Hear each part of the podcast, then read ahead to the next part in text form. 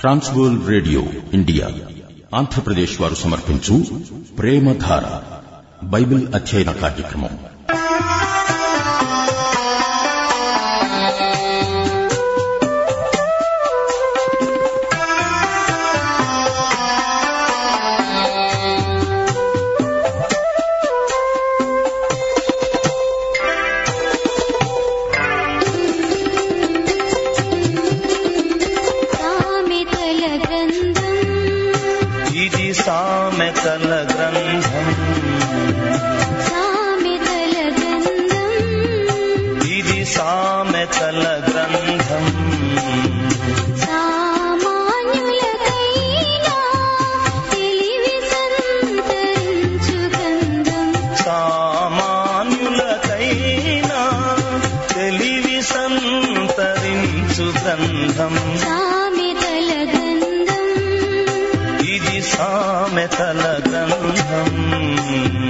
सामेतलगन्ध गिरि सा मलगन्धम्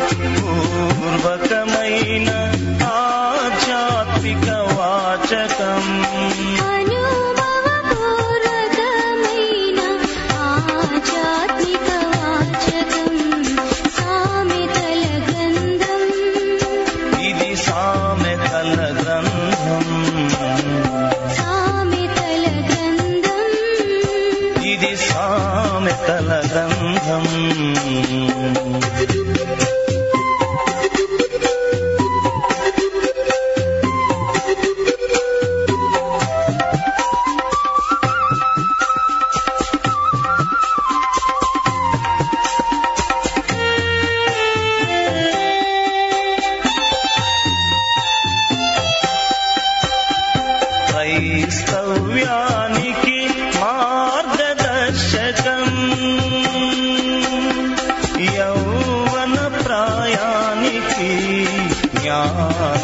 జ్ఞానోపదేశం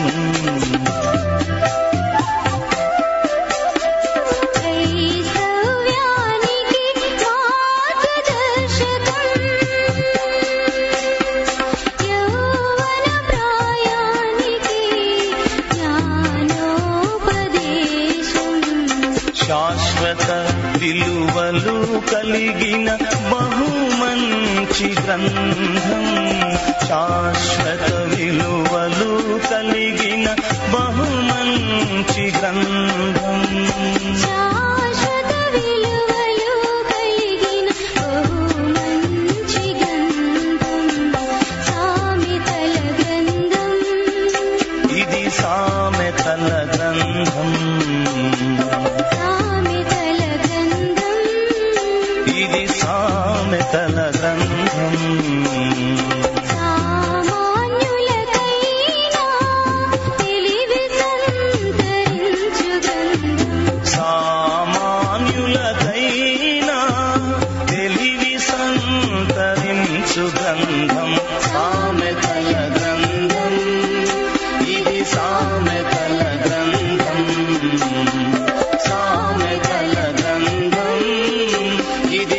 సామెతల గ్రంథం.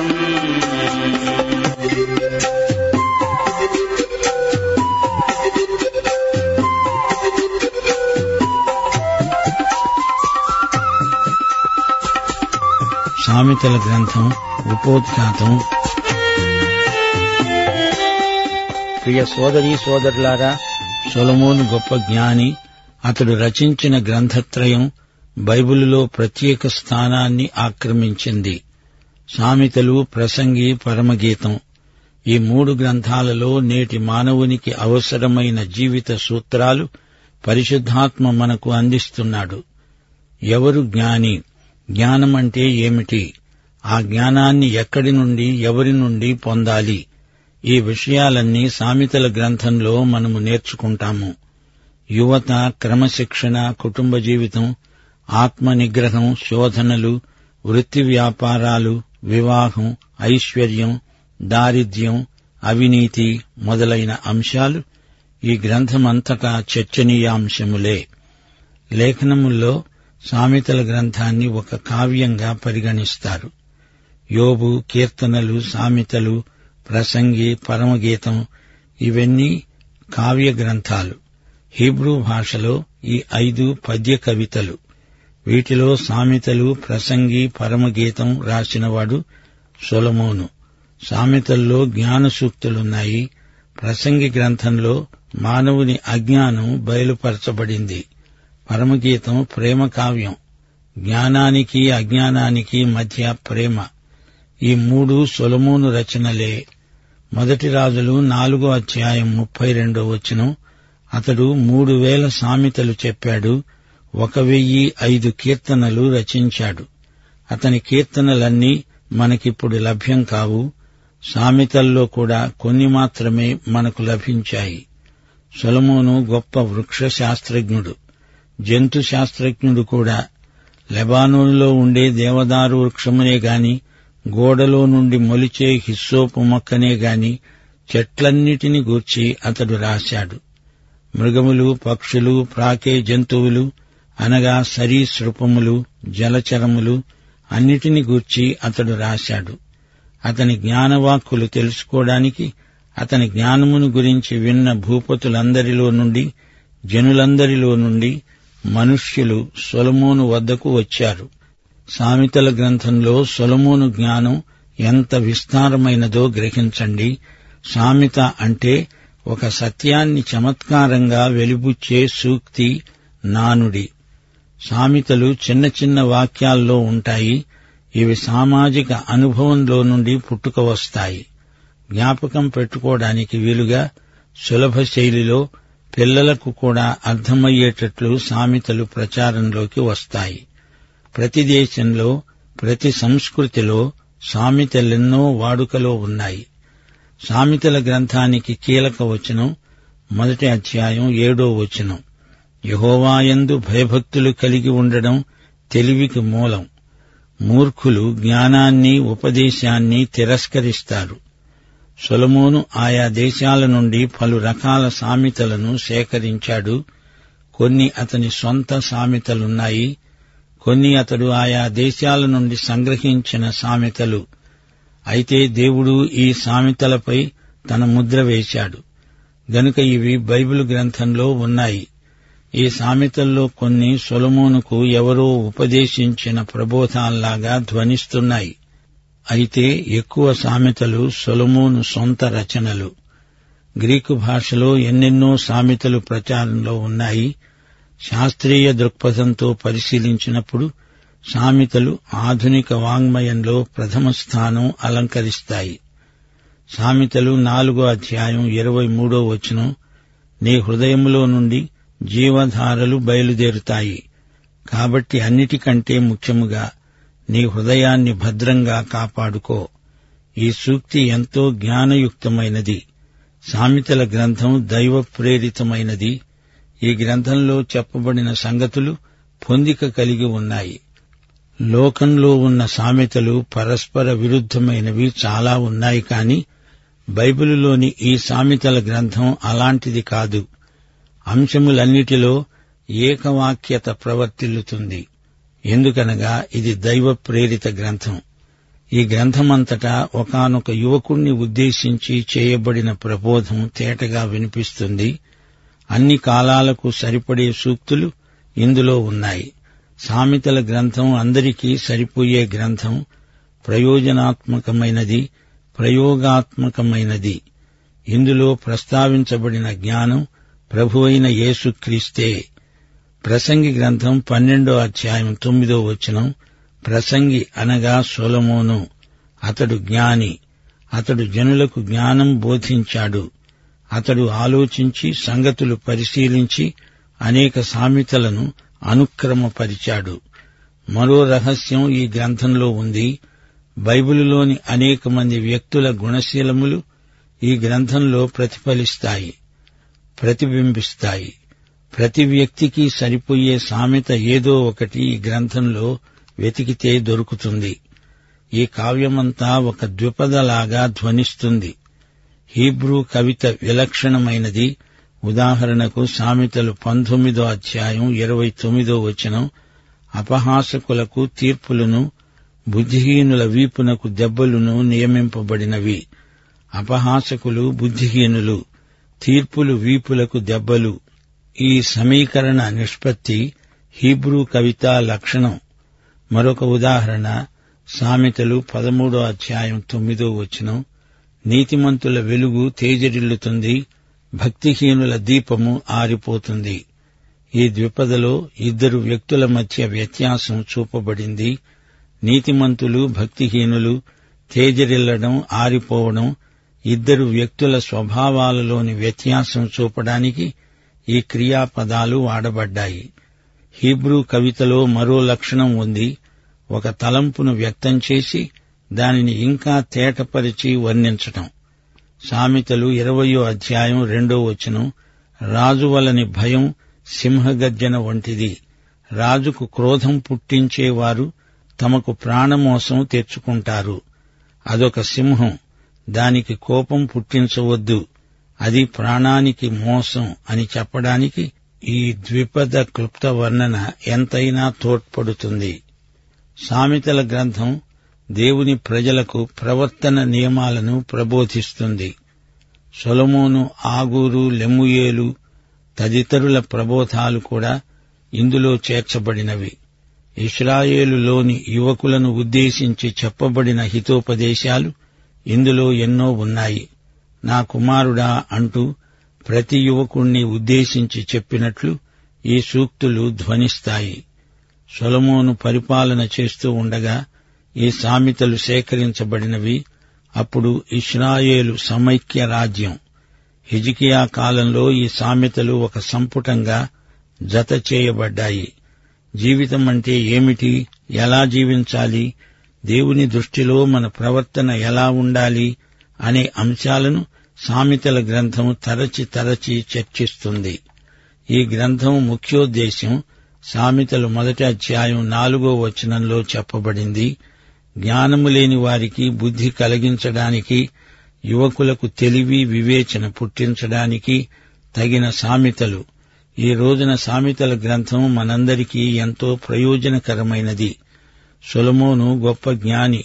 అతని జ్ఞానవాక్కులు మనకెంతో ఆచరణయోగ్యమైనవి.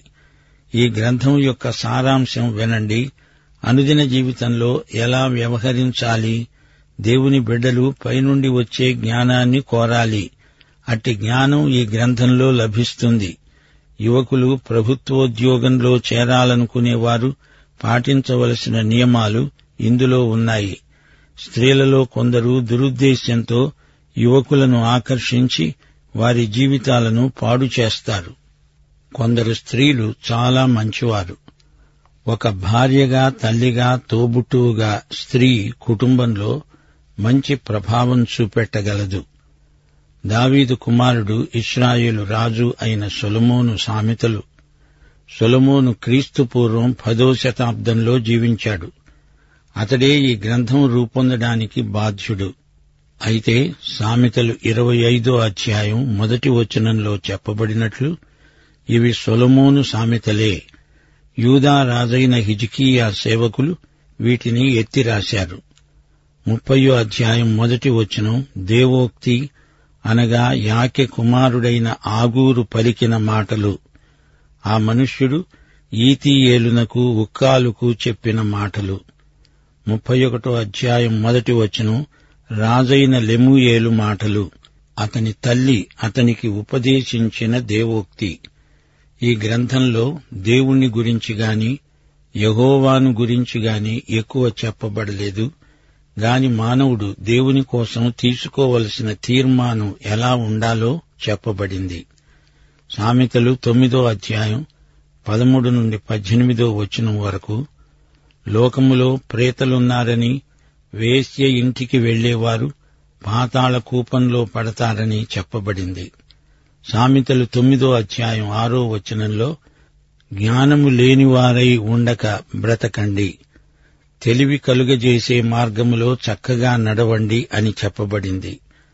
పరోక్షంగా ఇవన్నీ దేవుణ్ణి గురించి చెప్పబడిన మాటలే.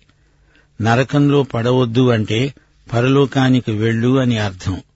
జ్ఞాన మార్గంలో నడవండి అంటే ఏసే మనకు జ్ఞానం అని అర్థం. జ్ఞాని ఎవరు? దేవుణ్ణి అనుసరించేవాడు.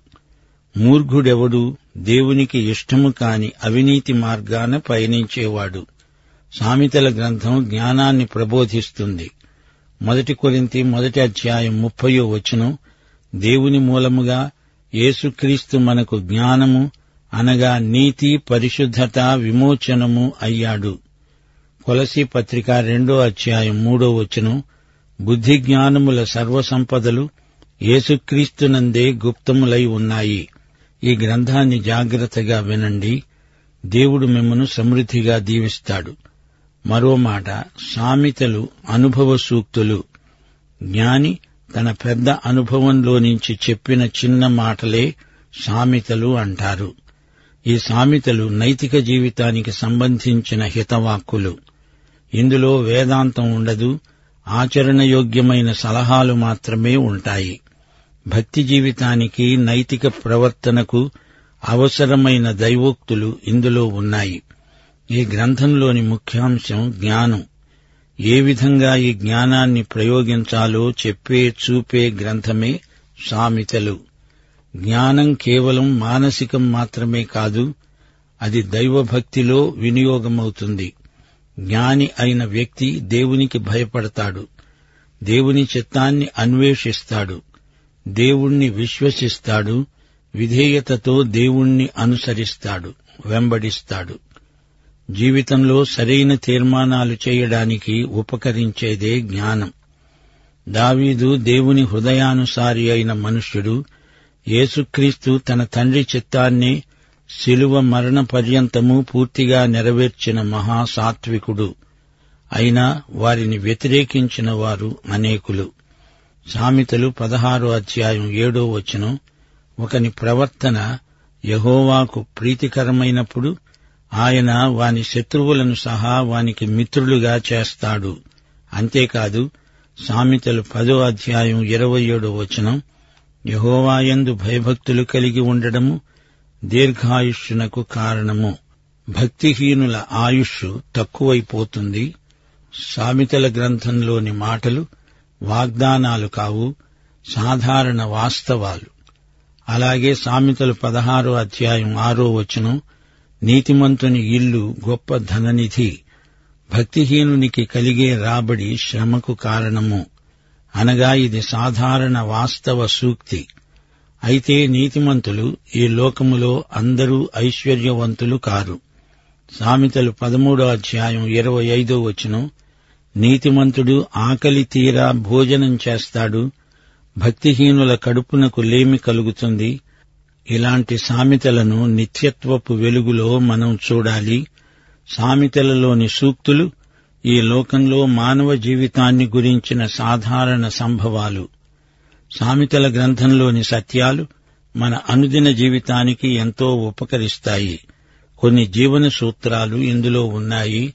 హెచ్చరికలు మందలింపులు సంప్రదింపులు సామెతల గ్రంథంలో కోకొల్లలుగా ఉన్నాయి. అయితే ఈ సామెతలు దేవునికి భయపడే వారికి దేవుణ్ణి మహిమపరచాలనే ఆశ గలవారికి మాత్రమే వర్తిస్తాయి. శరీరానుసారులకు భక్తిహీనులకు ఈ సామెతలు ఉద్దేశించబడినవి కావు. ఈ గ్రంథము దేవుని భక్తులకు మార్గదర్శకం. ఈ గ్రంథంలో వివిధ అంశాలు చర్చించబడినవి. ఇవన్నీ విడివిడిగా చెప్పబడిన సామెతలు. వీటిని శ్రోతలు జాగ్రత్తగా విని జీవితాలకు అన్వయించుకోవాలి. సామెతల గ్రంథం క్రైస్తవ విశ్వాసులకు అనుదినము పఠనయోగ్యమైన వాక్య భాగం ఈ గ్రంథంలో మరొక విశేషమున్నది. యువతీ యువకులు ఎదుర్కొనే సమస్యలకు శోధనలకు ఈ గ్రంథంలో పరిష్కారమున్నది. క్రైస్తవ నాయకత్వానికి అవసరమైన హెచ్చరికలు ఈ గ్రంథంలో పొందుపరచబడి ఉన్నాయి. దైవజ్ఞానాన్ని దేవుని బిడ్డలు అనుదిన జీవితానికి అన్వయించుకునే విధానం సామెతల గ్రంథంలో మనకు లభిస్తుంది. భక్తి జీవితం ఎలా గడపాలో నేర్చుకోదలచిన వారికి ఇది వాచక పుస్తకం లాంటిది. ఈ గ్రంథంలో పద్యాలున్నాయి ఉపమానాలున్నాయి ప్రశ్నలున్నాయి చాటువులున్నాయి. ప్రియ స్నేహితులారా మనము ఏ రోజుకా రోజు ఎన్నెన్నో సమస్యలను ఎదుర్కొంటున్నాము. విద్యారంగంలో ఎన్నో పరిశోధనలు జరుగుతున్నాయి. మానవుని తెలివి విస్తరిస్తున్నది. సమాచార సేకరణలో ప్రతి ఒక్కరూ ఎంతో ఆసక్తి చూపుతున్నారు. మనకు ఎంత విద్య ఉన్నా దైవజ్ఞానం లేకపోతే ప్రయోజనమేమీ ఉండదు. సొలమోను గొప్ప జ్ఞాని అతడు రచించిన గ్రంథత్రయం బైబిలులో ప్రత్యేక స్థానాన్ని ఆక్రమించింది. సామెతలు ప్రసంగి పరమగీతం ఈ మూడు గ్రంథాలలో నేటి మానవునికి అవసరమైన జీవిత సూత్రాలు పరిశుద్ధాత్మ మనకు అందిస్తున్నాడు. ఎవరు జ్ఞాని? జ్ఞానమంటే ఏమిటి? ఆ జ్ఞానాన్ని ఎక్కడి నుండి ఎవరి నుండి పొందాలి? ఈ విషయాలన్నీ సామెతల గ్రంథంలో మనము నేర్చుకుంటాము. యువత క్రమశిక్షణ కుటుంబ జీవితం ఆత్మ నిగ్రహం శోధనలు వృత్తి వ్యాపారాలు వివాహం ఐశ్వర్యం దారిద్ర్యం అవినీతి మొదలైన అంశాలు ఈ గ్రంథమంతటా చర్చనీయాంశములే. సమయోచితమైన హెచ్చరికలు ఇందులో లభిస్తాయి. ఇందులో సిద్ధాంతాలు ఏమీ ఉండవు. హీబ్రూ భాషలో సామెత అనే మాటకు అర్థం పరిపాలన లేక వ్యవహార దక్షత. నిజమే ఈ గ్రంథం జాగ్రత్తగా వింటే మీరు మీ వృత్తి వ్యాపారాలలో మంచి నాయకులవుతారు. జ్ఞానానికి మూలం దేవుణ్ణి ఎరిగి ఉండడం. సామెతల గ్రంథములోని జ్ఞానాన్ని కృతజ్ఞతతో స్వీకరించి తమ జీవితాలను దేవునికి ఆమోదయోగ్యముగా మలుచుకుంటారని ఆశిస్తాము. ఈ గ్రంథాన్ని మూడు భాగాలుగా విభజించవచ్చు. ఆరంభం నుండి తొమ్మిదో అధ్యాయం చివరి వరకు యువతీ యువకులకు అవసరమైన ప్రబోధాలు. పదో అధ్యాయం నుండి ఇరవై నాలుగో అధ్యాయం వరకు అందరికీ ప్రతి ఒక్కరికి అవసరమైన సందేశాలు. ఇరవై ఐదో అధ్యాయం నుండి ముప్పై ఒకటో అధ్యాయం వరకు క్రైస్తవ నాయకులకు అవసరమైన హితోపదేశాలు. మరచిపోవద్దు ఈ లోకంలో ఎలా జీవించాలి ఎదురయ్యే అనేక పరిస్థితుల్లో ఎలా ప్రవర్తించాలి మానవుని కర్తవ్యమేమిటి విధి నిర్వహణలో పాటించవలసిన సూత్రాలేమిటి వీటిని ప్రజలకు తెలియచేయటానికి సొలమోను స్వయంగా ఈ సామెతల గ్రంథం రాశాడు. దేవుని పట్ల భయభక్తులు అలవరుచుకొని ప్రజలు జీవించాలి. జ్ఞానవంతునికి జ్ఞానహీనుడికి వ్యత్యాసం ఏమిటో ప్రతి ఒక్కరూ తెలుసుకుని ఉండాలి. జ్ఞానము గలవారు దేవుని యందు భయభక్తులు కలిగి ఆయన మార్గాలలోనే నడుస్తారు. జ్ఞానహీనులు దేవునికి భయపడక వారి సొంత మార్గాలలో నడుస్తారు. యథార్థమైన జ్ఞానం నీతి న్యాయాల అనుసరణలో ఫలిస్తుంది. జ్ఞానం లేకపోవడం పాపానికి దారి తీస్తుంది. దుర్మార్గమే జ్ఞానహీనత జ్ఞానమే నీతి న్యాయము. ఈ గ్రంథంలో ఇంచుమించు ఐదు వందల సామెతలున్నాయి. ప్రతి సామెతను పరిశీలనగా ధ్యానించాలి. గ్రంథం మొత్తం అర్థం చేసుకున్నప్పుడే ప్రతి సామెతే అర్థవంతమవుతుంది.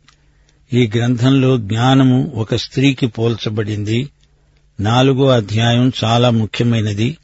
ఆ తరువాత పదో అధ్యాయం మనకెంతో అవసరమైన సందేశం. సామెతలు పదహారో అధ్యాయం ఇరవై ఎనిమిదో వచనంలో ఉంది. మూర్ఖుడు కలహము పుట్టిస్తాడు కొండిగాడు మిత్రభేదం చేస్తాడు. చెప్పేది నిజమే అయినా వాటి ద్వారా మిత్రభేదం కలగవచ్చు. మాటల విషయమై జాగ్రత్త. సామెతల గ్రంథంలో నాలుకను గురించిన సందేశం ఎంతో ఉంది. అయినా తినబోతూ రుచి అడగటం ఎందుకు వినండి ఆశీర్వాదాలు పొందండి. దైవాశీస్సులు. ఆమెను.